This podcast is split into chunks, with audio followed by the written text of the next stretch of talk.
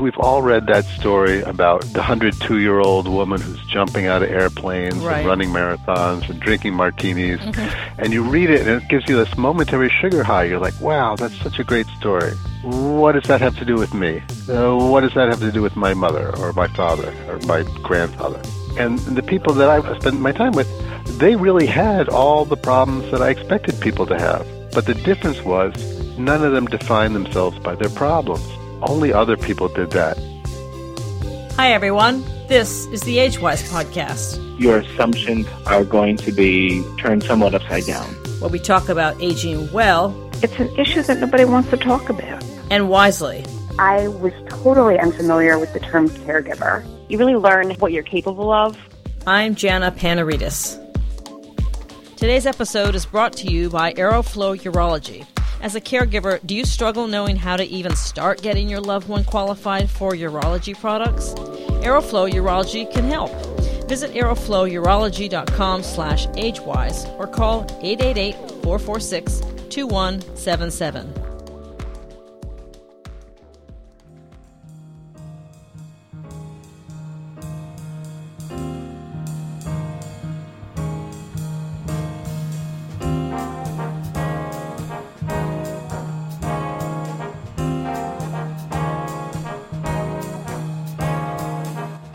Reporter John Leland wrote So much of what we think we know about old age comes from people who have never been old. But what does it look like to the people living it? In 2015, John set out to answer this question by following six New Yorkers for a year for a New York Times series called 85 and Up, a reference to people age 85 and older, or what gerontologists have called the oldest old. It's one of the fastest growing age groups in America, having ballooned from 1 million people in 1960 to more than 6 million people in the U.S. today. John's reporting for the newspaper series laid the groundwork for his new book, Happiness is a Choice You Make Lessons from a Year Among the Oldest Old. Besides this book, John Leland is the author of HIP, The History, and Why Kerouac Matters The Lessons of On the Road. Before joining the New York Times, he was a senior editor at Newsweek, editor in chief of Details, a reporter at Newsday, and a writer and editor at Spin Magazine. John Leland, I'm so happy to welcome you to the Agewyz podcast. Oh, Jenna, I'm so glad to be here. Thank you very much. So, when you were growing up, what were your views about older people, and did you know any? I didn't know very many closely because my grandparents all were gone by the time I was three. So I never had a Oh. relationship with any of them. There would be sometimes there'd be gatherings, uh, family gatherings, where you would meet your distant older relatives, sort of those wrinkled old ladies that want to kiss you. Yet I didn't have the sort of nourishing grandparental experience. Mm-hmm. And you know, I thought old age was just this terrible thing that happened to people if they weren't careful and didn't eat enough kale and quinoa. Uh-huh. So, to the extent that you thought about old age at all, how did you imagine it, besides what you just said? You know, all I thought about it was that it was like being the age we are now, but with decline. Uh-huh. the, you know, I understand that I'm just about 60 now. I understand my eyes are not as sharp as they were when I was 40, and when I was 40, they're not as sharp as I was 20. But I understand that I have all these other changes, and my life is actually better at 60 than it was at 40 or 20. Uh-huh. It was harder for me to project the same way and say, okay, 20 years from now, when I'm just about 80, my eyes are going to be even worse, but other things are going to compensate for that, and my life will be what my life is. It was hard for me to make that connection. And then, uh, starting in 2015, I, as you mentioned, for the first for a New York Times series, and then for the book, I spent a year with six people age 85 and up, and they just changed the way I looked at things. And so, why this subject? What was the inspiration behind the series and then the book? It really just began with that census number that this this is one of the fastest growing uh, age groups in the country, and we we don't see them on TV. We don't read about them in the media so much. So I wanted to know like what is life day to day for people in that age group, and I wanted to know from the real experts, the people who were living it. Mm-hmm. And when you started out, what did you hope to find? And maybe you could share what was going on in your own life. What was going on in your life is very much interwoven in the book. All of my frame of reference for this story begins with my mother, who's 90, and she says, If you want to know what old age is like, it stinks. And about 10 years ago, my mother had this life threatening infection, and her doctors called my brother and me, and they said, you know, Will you authorize us to insert a feeding tube to keep her alive long enough so the antibiotics can work? And I'm on assignment in Iraq at the time, and my brother and I are talking over this terrible cell phone connection, and we're deciding whether our mother lives or dies you know, if we say no to the feeding tube, she never regains consciousness, and the infection takes her painlessly out of here. Mm-hmm. And if we say yes and the antibiotics work, she goes back to the life she had before. So we said yes, and she's never quite forgiven us for it. So that's kind of my starting point of reference in it. And my other starting point was I wanted to understand this body of, research that sociologists call the paradox of aging that as much as we worship youth, older people are more content than younger people. And that didn't make any sense to me. How can these people whose minds are in decline, whose bodies are in decline, how can they be more content than younger people? What did they know that I didn't know? That's a good place to start a story. And over the course of the year, the six people I followed showed me the answers to those questions. Uh-huh. And so, what was your process for finding these folks? And then, how did you choose these six teachers for a year, as you called them, the ones you ultimately focused on? Oh, that was the most fun part of any project is to just meeting people and the casting for characters. The woman I live with is a former actress, and she says like 90% of directing is casting. Uh-huh. so so we got to do that and just I just spent like a couple months I guess meeting as many people as I could. I wanted diversity. Mm-hmm. The group that I followed is black and white and Asian. They're gay and straight. They have different economic classes and different levels of mobility, you know, different health stories and they all have different life stories as well. I thought I was going to write about the toll that old age was taking on their lives because I figured like what else was there to say about getting old? And so every so often when I was meeting all these people, if I found somebody that was too happy or upbeat, I would just think, oh, that person's in denial. They're not admitting it. That's not a good person. And I would discard them. So I ended up with people who were not like la la la, everything's great, but were really thoughtful about their lives. Mm-hmm. And it made a great difference because we've all read that story about the 102 year old woman who's jumping out of airplanes right. and running marathons and drinking martinis. Mm-hmm. And you read it and it gives you this momentary sugar high. You're like, wow, that's such a great story. What does that have to do with me? Uh, what does that have to do with my mother or my father or my grandfather? And the people that I spent my time with, they really had all the problems that I expected people to have. But the difference was none of them defined themselves by their problems. Only other people did that. They're healthcare providers, they're doctors, they're kids. They look at mom as that woman in the wheelchair, and the mother would look at herself as that person who has been the matriarch of the family, and now she doesn't get around as well as she used to. And it was just that perspective.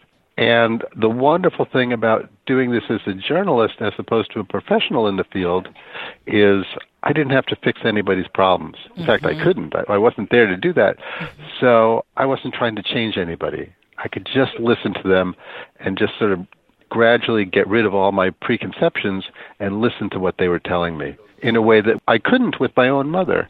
And the beautiful thing about this is I gradually started to learn to listen to my mother in ways that I hadn't been able to before. Mm-hmm. One of the folks that you met with on the academic side, Karl Pillemer, I'm not sure if I'm pronouncing yeah. that right, mm-hmm. Cornell, distinguished between happy in spite of and happy if only. The former being a benefit of old age and the latter being a vexation of youth, as you wrote. I wonder if you could elaborate on that. That was so fascinating. It's such a beautiful turn of phrase. Karl Pillemer was a big influence on me in, in doing this book. Happy if only means if only my problems were solved, I'd be happy. If only I had this money. If only I were lost 10 pounds. If only whatever. If we could only change the things that are making me unhappy, I'd be happy. And happy in spite of means, you know, I'm a little happier than I thought I'd like to be, or, or I don't have the money I would like, but I'm happy anyway. You know, I'm happy with what is, not worried about what isn't.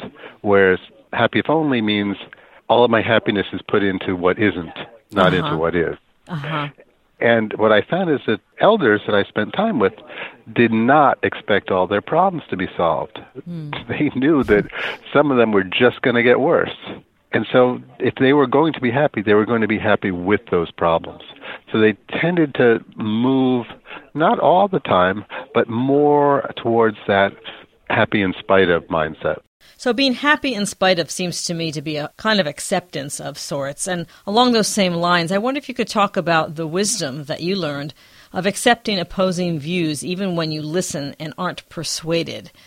You wrote about this in the context of people who think they're open minded, but often they're not. A big open minded doesn't mean being open to ideas that you agree with. Right. You know, being being open minded means seeing Jana, you're a smart person, and you tell me this is this is the case that it's cold outside, but I thought it was warm out. I can think, oh, Jana's wrong, or I can think, no, Jana's kind of smart. She knows whether it's cold outside or warm outside. Why is it that she thinks that way? What is it that I'm not seeing? What can I see in addition to what I'm seeing Mm-hmm. now? And it, it's just understanding that that cliche that two minds are better than one actually is true. Two minds are better than one, and if they agree on everything, then they're not really two minds, they're just one mind. So we are in a much richer situation when we are embracing ideas that we don't necessarily agree with. I thought it was interesting too that you've got three men and three women in this group of six. The men all lived on their own, and the women all lived in facilities. Did you consider interviewing men who were in facilities? They were all in different circumstances. Uh, one of the women was in a senior building, but it was, I wouldn't really consider it a facility. It was mm-hmm. subsidized for older people, but there were not a lot of services there. It wasn't that Ping? that kind of, that kind of place. That's Ping Wong, Ping yeah. Wong, yeah. So she's really in an independent living building, which I think is very, very different from assisted Yeah, living or, yeah. or skilled nursing or CCRC. So her life, while it was a senior building, it was much more like it would have been in a regular housing.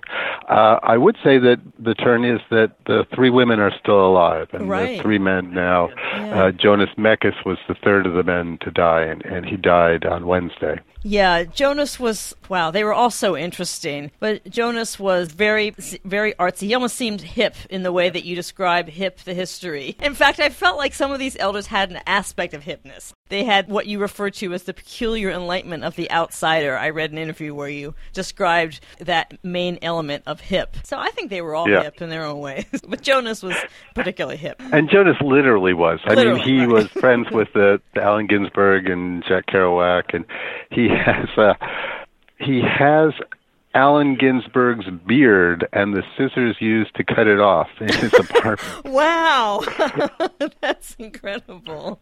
so that's that, you know that's really deep. It's in a little box that says Allen's beard. Who's going to inherit that? I guess his son, huh, Sebastian? I hope his son Sebastian does.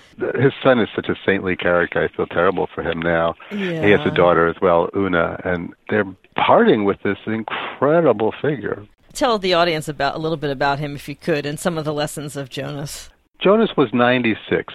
He was a Lithuanian, and he was a teenager in Lithuania when Stalin's Soviet army came in and turned this world upside down. The next year, the Nazis came in, and Jonas and his brother ended up being put in a series of Nazi slave labor camps. Mm. Not death camps because they weren't Jewish, but slave labor camps. Mm. Uh, after the war, he was in United Nations displaced persons camps in Germany, and there he discovered cinema really, and he fell in love with it. And he and his brother tried to go to Israel as the state of Israel was being founded, but there was not a quota for like Lithuanian Gentiles. they didn't they weren't able to do that. So they were eventually able to board a ship with papers to go to Chicago. They ended up in New York on the way to Chicago and fell in love with New York, so they stayed there. And Jonas became like a pioneer of avant garde cinema in America. He started a couple of film publications, one called Film Comment, and he was the first film critic for the paper here, The Village Voice. And Oh. he's made a number of movies that are in the Smithsonian Museum. I believe he takes credit for introducing Andy Warhol to sound in movies, and, and he thought that was a mistake. He thought that kind of ruined Warhol's movies. But uh, you know, he he just ran in a very fancy crowd, and he was never, you know, he never had two cents in his pocket, and he never cared about that. If he ever did have two cents, he gave it to one of them to like a filmmaker who was more destitute than he was and spent the other one getting somebody's film distributed. He was just he was really a servant of the arts and he gave himself to that and he loved it. You know, you want to live a useful life and a meaningful life and I think Jonas lived that for probably every day of his 96 years. Mm. So, how does a positive view of old age, certainly Jonas fits into this category, how does a positive view of old age affect your health? You referred to a, a Yale psychiatrist, Becca Levy, and their findings. Yeah, it turns out that having a positive view about old age, even when you're in middle age or a little bit younger, has profound impact on you. People live seven and a half years longer. They recover more quickly from injuries or disabilities or illnesses. Mm-hmm. They walk a little faster. Uh, there's even a body of research that people in middle age who have a positive view of old age are more interested in sex and they enjoy it more. So, ka-ching, you know, this, if we had a pill that did that, people would clamor for it. Yeah, and I don't think we're talking about a Pollyanna-ish view here. We're talking about something really different, right? Right. I think it begins, or involves at least, an understanding of loss as something that we all experience, something mm-hmm. we share with everybody that ever lived, instead of thinking of your losses as something that you and you alone are singled out for. Mm-hmm. Because everybody experiences loss. And I think one of the things that came with old age is understanding that you have the things that happen to you in life and you have your reaction to those things that happen to you in life. Hmm. And your quality of life is more in the your reactions to them and you have no control over a lot of the things that happen to you, mm-hmm. but you do have influence at least on your reaction to those things. And, and when I write that happiness is a choice you make, it doesn't mean you can choose to have a life without loss or woe in it but you have influence over how you react to the loss and woe that we all face just as part of being thinking human beings on this planet. Mm-hmm.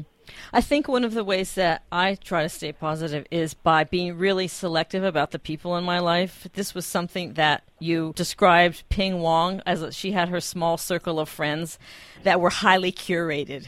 I love I love that whole concept of curating your friends. She was really selective about how and and older folks in general tend to be really selective about how they spend their time and who they spend it with. You wrote focusing less on material things and recognizing what's really valuable. We don't think of this as growth, you wrote, but the reality is Ping and others are progressing in more profound ways. I guess this gets at what you mean by why older means wiser. Um, you want to talk a little bit about that, being selective with your friends? it's a wonderful idea, and there's really good research on this by Laura Carstensen, who runs mm. the Longevity Center at Stanford University. She says, we talk so much about social connection and social isolation, particularly about older people. Yeah. But older people might not necessarily want to measure that by how many people they're in contact with in the course of a day. They're more likely to measure it in terms of the meaningfulness of those contacts. They do not need to go to, you know, networking events to try to meet more people. What they need to do is quality time with people that they really care about. So in Ping's case, she had a circle of friends that she played mahjong with every day. So it was not like a couple where you're only reliant on one other person and if something happens to that other person, you are out at sea. Mm-hmm. But it was also not like trying to balance 20 friends and feeling you can't get in touch with anybody and you don't have time for meaningful conversations. And whatever you were talking about last time you talked about, last time you talked, you've forgotten about it because it was so long ago. Mm-hmm. So she had like a continuity and meaningful connections with just a few people and that got her through the days and gave her you know every day she had something to look forward to it was seeing those people and sometimes they talked about deep stuff and sometimes they just talked about the mahjong tiles on the table mm-hmm. she moved into a nursing home right because she had a bunch of falls and then that's right she, she had a couple falls and really it was her dementia that was uh-huh. starting to present itself and she was no longer safe where she was in the building. And so she moved first to one nursing home where she was really, really unhappy. There weren't a lot of Chinese people there. Uh, Ping does speak English, but she's much more comfortable in uh, speaking. Uh, she speaks Mandarin. Cantonese and Haishanese. Wow. And probably like the polyglot languages of New York Chinatown as well. Right, right. Which aren't found anywhere else on earth. but she had to move out to this nursing home near her daughter. And when she got to the second one, there was a large Chinese population there. And Ping had always said, you know, when you're old, you have to make yourself happy. Otherwise, you get older. And she'd always maintain that all the time, every, anytime I would visit her. Mm. And then when she first got to the nursing home, the transition was really hard for her. Mm. And she said she didn't think she could do it anymore. Mm-hmm. And then I went back a, a little while later, and she'd made a close friend, and she found her groove there. Mm-hmm. So even though she had this dementia that was progressive, she was in much better shape at that point than she'd been a couple months before or a couple months before that. It speaks a lot to the resiliency of the human spirit, even in older age. I thought about this as well when I read about Ruth and how her kids persuaded her to leave her townhouse in New Jersey and move into that high priced ALF in Park Slope. But then market forces, which hits older people especially hard, right? She was forced to leave that building because the owner decided to sell it for higher priced condos. I thought she was a great lady too. Ruth Willig was probably the most like my mother, so I would always talk about my mother with Ruth. Uh-huh. In what and way? I, well, they were both professional women. My mother had worked for the New York Herald Tribune, and then they'd given up their careers to raise their kids They'd been city people who sort of moved a little bit away from the city and, you know, college educated, married to professional men. So they had a lot in common in that sense. Ruth was not a sunny disposition either. You know, I asked Ruth about the research said older people are more content than younger people, and she said, "Not me, not oh. I." but when you when you sort of drilled down a little bit, Ruth really felt that her life was good. I mean, she she had the things she needed. She had these four kids who yeah. really had had turned out well. You know, she could feel proud of that. They'd managed to send them all to college, and you know they'd all gone out into the world and made lives for themselves and they were all still in her life they all still lived in the area her daughters would come every weekend and take her on vacation in the summer so there were things that she missed from her old life, and she hated having to move out of her old building because she'd had mm-hmm. a group of friends there. And now in the new place, you know, it was one thing to start all over once when she went into the first building, mm-hmm. but then to have to do it again five years later, she's a little more fragile, less sociable, maybe. And you know she just didn't want to do that another time. So she doesn't have the same kind of friends that she'd had in the old building. And she resents that. Yeah. Uh, and and that I think that'll always be a part of her. But as the time has gone on, she's worried less about that resentment. You know, it's still there, but she's like, that's not what my life is. My life is this kind of world with my kids. They, they want me to depend on them a little bit. I don't want to depend on them, but it feels good when I lean on their arm. Yeah. So she's she's kind of finding her way to that you know, we're all taught that we should be independent and self-reliant and stand on our own two feet. Mm-hmm. And it doesn't work at the beginning of life, and it doesn't work all that well at the end of life. and it's not even the best thing in the middle. You know, your teamwork and collaboration are much more productive than, you know, the lone hero. So Ruth and her kids are working their way to that interdependence, which I think is a much stronger and more sustainable system than independence, not just for older people, but at any age. And it's one of the great things I learned from her is that I can accept help from people. I don't have yeah. to try to always go it alone, and I'm not diminished when I let somebody help me. And you build much better relationships with the people that help you. You're in better shape to help other people. That's just a much better way to go about your life and it's easier. You it know, sure is. It, yeah. yeah How not, many things we do make our lives easier? It's not exactly. It's not really endemic to the American character, is it? It's uh, going it alone is a very American concept, but there is a, a, a middle ground. And I love how you wrote that Ruth's family did more for her by making room for her to do things for them it's tricky, right? It's a fine balance, especially with strong, because I'm Greek. My family's Greek, and I was mm-hmm. raised to be very independent. And yet there was this, we almost have this pathological closeness that people don't understand unless you're from a culture like that. And in fact, the way that Ruth related to her family was very different from how you grew up, right? I wonder if you could share a little bit about your growing up. Well, we're all a bit distant in my house, and my parents both left their families. My father was from Alabama, and he sort of lied about his age to go to World War II, or he got his parents to sign a waiver for him to go early to mm-hmm. World War II. And then after the war, he didn't go back to Alabama. And my mother's from a sort of close knit Pennsylvania Dutch community in uh, central Pennsylvania. And she left there to go to New York City and be in one of those hotels for women, like in that Tom Hanks sitcom from, from a million years ago. And they met in Greenwich Village in this sort of bohemian world of Greenwich Village to which neither of them belonged.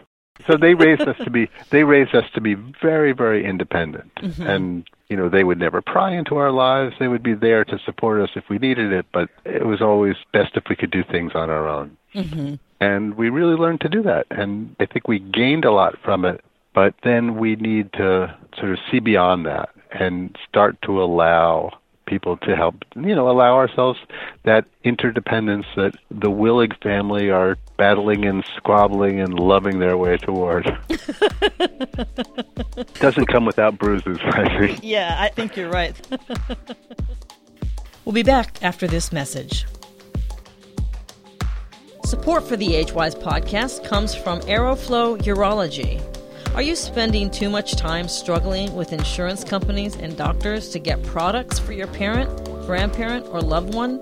Aeroflow Urology helps caregivers like you enjoy more and worry less by helping qualify your loved one for incontinence products through insurance. Aeroflow's assigned continence care specialist works directly with the physician, provider, and patient to ensure your loved one finds the best products suited for their unique needs. To start the conversation, visit aeroflowurology.com slash agewise or call 888-446-2177. So all of these oldest old, they sort of had these qualities common to New Yorkers. They were shrewd, they were curious. In fact, New York is really a place where, as you wrote, individuals were autonomous and self invented. I wondered at first whether these folks were really representative of the larger demographic in America, but then it seemed like the research that you found supported the idea that they are representative. Did you get that sense? I think that in a lot of ways they are, and there's some ways that they aren't. What was interesting about this work is usually when we write about older people, what we'll do is we'll start with a new piece of research, and uh-huh. it'll show something new about the progression of a certain kind of dementia. And then what we'll do is we'll find people who illustrate the research findings. And so the research findings will be the dog, and the people will be the tail.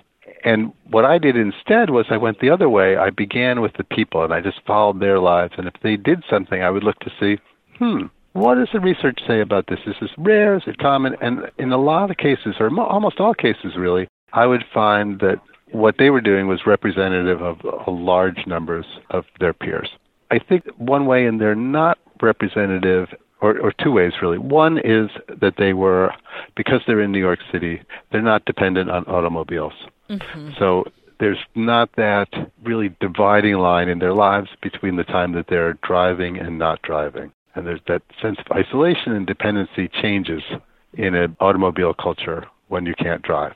So they didn't go through that. Mm-hmm. And then the other thing is some of them were observant religiously, but it didn't play a huge role in anybody's life. And so I think that were I to do it outside of New York, I might find that faith played a bigger role in yeah. more people's lives than it did in the group that I did. Uh, one of the men, Fred Jones, was a regular churchgoer, but I think if he weren't able to meet chicks there, he would have been less inclined to go. yeah, he was a real player, huh? he, you know, for him, that church was a great place to put on your best suit and your best handkerchief and just get out there and look good and have some sweets, you know?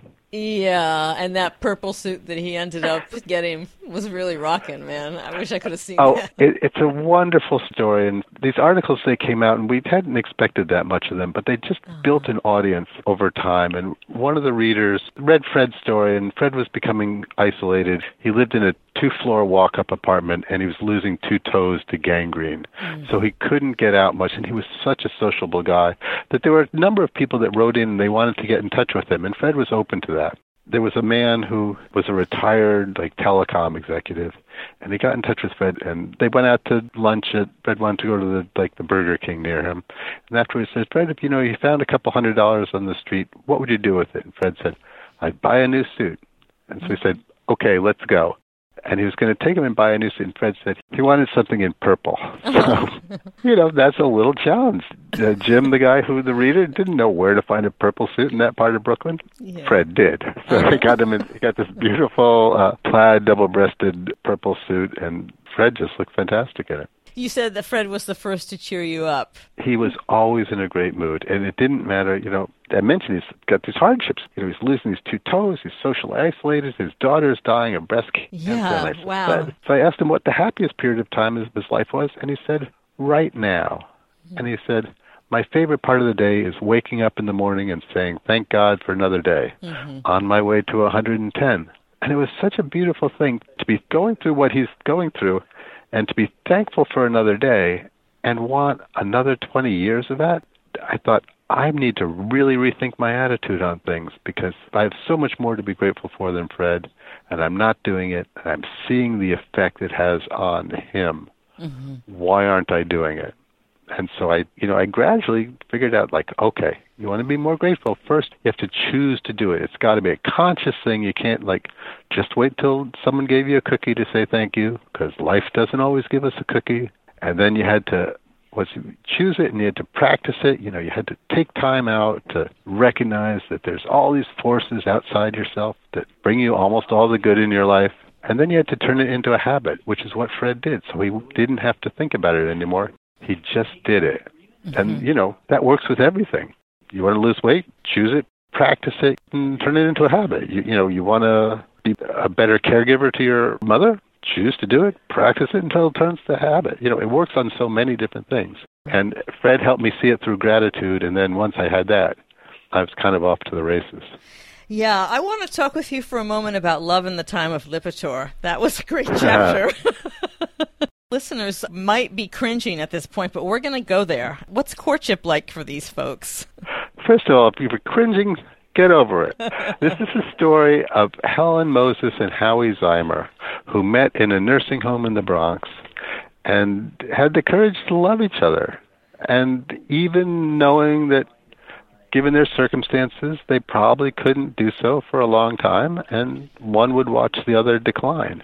So my hat is off to them for the courage in doing that. But they're also in a classic love triangle involving Helen's daughter, who doesn't think that Howie is really a great match for her mother. Mm-hmm. So, yes. So it never ends, right? You know, uh-huh. at some point in our lives, our mother doesn't like our girlfriend, and at a later point in life, we don't like mom's boyfriend. You know? I never thought about that. That's so true. I think that there's a there's a karmic principle going on there.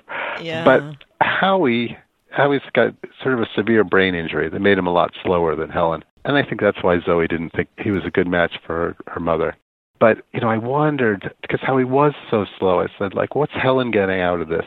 Yeah. And what I realized eventually was that what Howie gave her was that he needed her. Mm-hmm. You know, she'd been needed by her kids and by her husband and by her job. And she got to a point where she gets to a nursing home and no one needs her. Not only that, they're going to take care of all her needs. But then Howie comes along and he makes her needed again. Yeah. And, you know, I began this by talking about my mother. I flash back to my mother who says, you know, she spent the first quarter of her life growing up and getting an education, and then the next half of her life working and raising a family. And then the last quarter, she felt useless. She mm-hmm. didn't feel like anyone needed her anymore. And that's her great complaint about old age.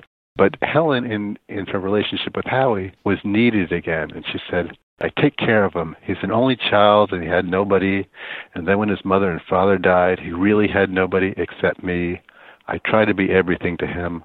I think that I am. And my gosh, isn't that a definition of a life that's worth living? Yeah. Being everything to another human being and feeling that you accomplished that? Wow. And that's another area where over 85s are pioneers. I mean, there's no guidebook their mothers did not teach them about what dating after 90 was like, you know, and they're exploring that. They really are this this vanguard. really you know, cool. Yeah, I think it's great. And I, we can learn from them. We can learn, but we don't them. listen. This yeah. is like such a problem in the culture that we'd say, oh, we have nothing to learn from them. They can't do Instagram like us. And it's like, what are all these things that we're missing? There, somebody goes and travels to, you know, the top of Kilimanjaro. We want to know what it's like up there.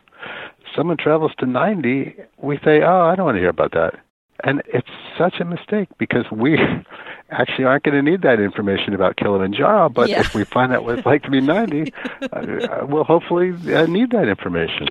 Yeah, my, I was a primary caregiver for my mom after my father died, and I lived with my mom for three years, and she was 80 when my father died, and she now lives with my younger sister, and my mom is now 89. So we're we say we're co-parenting mom, but really she is teaching us a lot about getting older, and being around her has taught me so much about being older, and her perspective is so amazing. It's such a privilege for me to have this experience with my mother at her age and to just absorb. In some ways, I relate to Helen's daughter Zoe wanting to spend time alone with her mother. I thought that was really mm-hmm. cute. Helen was quite wily. Helen was such a great piece of work. She had impeccable comic timing, and she made Helen and Howie so amazing together. And Howie would say, "Was the one time Howie goes, you're the one woman of my lifetime. I mean it." And Helen, perfect, waits a beat and goes, "I can't hear you, but it better be good." and you just you couldn't write it any better. But she absolutely adored Howie, and you know you'd ask Helen like, "What makes her life worthwhile at this point?" And she would just say Howie, unless Zoe was there. Then she would say Zoe because it was they were both true. The friction was that she wanted Zoe to be a little bit nicer to Howie, but you know they had each other, and they were the three of them. They really cared about each other, and Helen needed both of those Yeah. if she was a big personality, she needed two big loves in her life, and she had Yeah. them in, in uh, Zoe and Howie, and she's the one who made that happen. Yeah. So she probably couldn't have done that when she was 29, but she could do it at 92. So did they get hitched yet, as Howie said, or did they have their commitment ceremony yet? They haven't. They were going to do one. Zoe had finally agreed that they could get hitched, and they had set a couple different dates in October. And then Helen's health just she had too many health problems, and so they weren't able to do it. And then the rabbi got sick, and they're hoping to do it this year. But Helen's 94 now, so health is always going to be a question mark. Yeah. John, was it hard for you to stop visiting with these elders and the three that are still living? Are they in your life? Oh, this is it's kind of where the book came from. I did the year-long series in the New York Times in 2015. Right. The year ends. I don't have any excuses to have them in my life anymore, and I was like, "What am I going to do without these guys?" and so I thought, well, well, I could do a book about them, and that got me to thinking, you know, what sort of book do I want to do, and also like, why is it I'm really good at detaching myself from stories while I'm doing them and, and when I'm done. Mm. Why is it that with this group of people, I still want to be in touch with them? And it's not because of what I was doing for them, but what they were doing for me and the ways I was changed just by being around them and, and learning from them. And so that's how the book sort of starts to take shape from my thinking about why I'm so attached to them. So the newspaper series is about my attempt to, to get at what life after 85 looks like to the people who are living it. And the book is about what that life looks like and what I learned from spending all this time with people who were so generous with their time. Well, after this experience, what advice would you give to your younger self?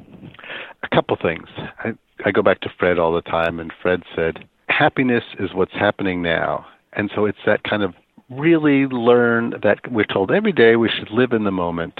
Live every day as if it's your last, and you never know what that looks like. But getting to spend time with people who really did see concretely the finiteness of their days helped me see what that was like, and that these days really do have a lot of meaning, and, and they're ours to use well or to squander, and we have a choice in that. So that would be it. And I think just that, you know, whatever hardships we have, we're not defined by them. Yeah, I love what Jonas said about shutting down the noise and the fears and desires. You wrote that buffet our days and think about how amazing, really amazing life is. Wow, that really stuck with me. It's how I begin my talks. I've been speaking a lot about the book, and I mm. come out and I say, Have you ever thought about how amazing, really amazing life is? And it comes from a unpublished novella that Jonas wrote called Requiem for a Manual Typewriter. Mm-hmm. And I heard him read it one day in a jazz club, and I just thought, wow, Have you ever thought about how amazing, really amazing life is? And it's just how Jonas thought of the world every day. And so if he can do it, I don't know if I can do it every day. I can do it sometimes, and I can do it more than I do it. So that's my goal for the day. Well, I want to let you go. Do you have any last thoughts before we close? We did not mention John Sorensen, so I Yeah, would feel remiss if I didn't mention John. John was a gay man who missed his partner of 60 years, and he said every time we got together that he wanted to die. You know, these are the kind of people that were in the book, and yet I would ask John, you know, do you really wish you were dead right now? And he'd say, well, no, because we're having this conversation. Uh-huh. It's like, okay, I'm going to leave in a little bit. Do you want to die then? They'd be like, well, no, because Anne is coming tomorrow, and Anne was mm-hmm. his partner's niece. There's the Metropolitan Opera radio broadcast on Saturday, and he didn't want to miss that. So mm-hmm. even though John missed his partner so much and had so many regrets about still being alive, he knew what the pleasures of his day were right then, and he was able to savor them. And that's kind of a laboratory view of what living each day as if it's your last is. God, I hope tomorrow never comes. But right now, I'm really enjoying the Met Opera broadcast. Yeah, his perspective was really interesting in that he did talk a lot about wanting to die. And yet, clearly, he was still enjoying the life that he had. That was very unique, that perspective. And you wrote that you had a hard time seeing your mother's perspective when she wished that you and your brother had let her die, but that perspective changed through the experience of knowing John. Yeah, John really changed my view on that, and I now would make that decision differently with my mother. I understood her feelings about it better, and not only that, I accept her feelings, and I think, well, actually, my mother knows more about how to be my mother than I know how to be my Uh-huh. mother. You know, she knows what's right for her. I don't know what's right for her. So she's correct about this by being the person who's living it. And so I can be a little more humble and say, no, I don't know what's right. I don't know what's better for her. I can give up that idea that I have to be right. And that has made my relationship with her so much better. Yeah, was that the first time you really sort of thought twice about that period where she did want to die after you met John? Because I met somebody a while ago. She was 90 years old when I met her, and she did not want to live past 94. She made that very clear. She died in October of 2000, just after her 93rd birthday. And on the phone, she in our last conversation, she told me she was going to vote for Ralph Nader, and Uh-huh. she she was very clear that she did not want to live past 94. And that was really shocking to me. That was like the first time anyone in her age group or anyone even older than me had said something like that so convincingly. Interesting. You know, we're all familiar with that Ezekiel Emanuel essay about not wanting to live past 75 from a couple years ago. And I always think that, well, maybe when he gets there, it'll look a little different. It's easy to say, I hope I die before I get old. You know, you get there, it looks a little bit different. I might think, gosh, if I lost this, I wouldn't want to live anymore. But then you look around you and there's people that can't do that. You know, if I lost my eyesight, I wouldn't want to live anymore. But there's people who are blind who live incredibly meaningful lives. And you can look at any other loss in exactly the same way. Yeah. I met a man who had suffered a really serious debilitating aneurysm, and, and I think he he'd lost some of his limbs as well. I didn't meet him in person, but we talked on the phone. And his name was Lucky because this aneurysm, this medical setback, had taught him what was important in life. And so now he went by the name Lucky. And I just thought, wow, that is an amazing perspective and one you can never get to until you're there. Yeah. I'm glad that you brought up John because the other thing that I was so glad that you wrote about was Anne, his former partner Walter's niece Anne, who took on the role of caregiver in his life. And she really had her hands full, and I'm glad that you wrote about her caregiving. It's actually an epidemic, in my view, this caregiving crisis. But thank God she was there. She had it easy. She was only taking care of four people her mother, both her in laws, and John. And Wow. they were in three different states, geographic states, and four different physical states, you know, uh, medical conditions. Incredible. And with different needs, and her in laws, one of them had dementia, and the other was his 92 year old caregiver. And so, you know, something would happen to the caregiver, and everything would be on Anne's. And, and she was such a hero. I, I, we should all have an Anne Kornblum in our life, or a couple, you know. yeah, yeah, If science wants to work on anything, let's work on cloning Anne Kornblum. for sure. Well, ironically, one of the folks you interviewed who didn't make it into the book in terms of you know the six that you profiled was uh, someone who was Chinese, and I think the son said that in China, children are expected to take care of their parents, but in the U.S., the government is expected to do it. But Anne wasn't the government, and a lot of people, you know, are taking care of other folks, and the government isn't stepping in. So I'm really glad that you profiled that issue because you know Hmm. that's really important. Um, well, it's important to me too, you know, yeah. because I, to the extent that there's a caregiver for my mother, and she's really independent. It's me. I'm the closest person here, and she also has home attendants who are heroic, heroic. Without without Oma and Cynthia, there's no Dorothy, my mother. But it's a different task than any other task we'll ever do. And I would always meet these caregivers, and they would say, "Oh, it's a blessing." And be like, okay, what's your life like? Oh yeah, I I slept two hours last night, and I'm going to sleep one hour tonight, and uh, you know my mother's getting worse, and my father's bad shape. It's a blessing to have them, and I never understood that. And now I think through the people I've spent time with, I really do see that. I understand why that time with people, even people who are you know suffering from real serious medical conditions, it just it can be such a redemptive experience. My life has mm-hmm. meaning. I don't need to worry about whether my life has meaning or not because Yeah. I'm doing this. Yeah, I think respite is important, but I would agree with you on that for sure. We need respite. We need Yeah. days off. We, Yeah. we need all these. I mean, uh, not we meaning me because Right. I have I have more days off than days on. But I mm-hmm. know there are people that aren't like that, and I accept that maybe I won't be like that at a certain point either. But we would like our caregivers to understand the value of what they're getting out of it. The ones that I meet, for the most part, do. The ones that are afraid to do it are the ones that don't. Yeah. How did the talk go at your mom's? You gave a talk in front of your, Oh, your mom's building. How'd that go? It was so, it was so it was wonderful. You know, that's a scary audience, right? Your mom and her friends. And you're going to talk about Tough crowd. the joys, the good news about old age. And I'm never like, what you? But no, they're so wonderful because Um, I can't speak for all of them, but many of their peers feel they're just ignored now. Yeah, you know, yeah. they're not seeing themselves in the media. They're not seeing themselves as the experts on anything. No one consults them about what to do in their romantic life, what to do in their professional life. They've just been, you know, sort of pushed aside. Mm-hmm. And somebody came in and said, you know, what you're going through and what you're experiencing and what you feel about it is as important as anything else that's in the New York Times today. It's just as valuable. And so, you know, I think that generated some goodwill and boy were they up to it and I was absolutely right in saying that it was as valuable as anything that else was in the New York Times. Yeah. I wonder if you could speak really quickly about your reader feedback, some more about your readers' comments. Oh. I want to tell you a little bit about that. I'm glad Yeah. you asked that. The, I mean, the reader comments have been wonderful, and it really enriched me. And especially, I've been doing a lot of speaking, and it's just been a delight. And Mm-hmm. I sort of, I almost at the point where I'll show up for the opening of an envelope. but but it's a little bit. It's like the little project that could. When I started the project here at the Times, there wasn't that much interest in it, which is what enabled it to kind of take off. That as a series, there's really, really smart editors in this, and if you want to do a series, usually they'll have really, really good ideas to add to it. Mm-hmm. And at the end of the day, you've got 17 people giving you really, really good ideas, and you could just pull your hair out and die. but this kind of went under the radar because it didn't generate that much interest. So the stories came out, and they just started because we're an online publication now. You know, we can tell how many people are reading it, Yeah. and the readership just kind of grew and grew and grew with each story.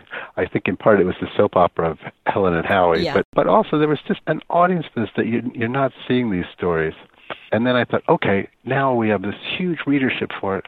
Everybody's going to want to buy this as a book, you know, the publishers. Mm-hmm. And then most of the publishers didn't. They turned it down, including New York Times books. They were not interested in it. And so the book comes out, you know, it's small advance I get, and, you know, no big push when it comes out. And it goes right onto the bestseller list.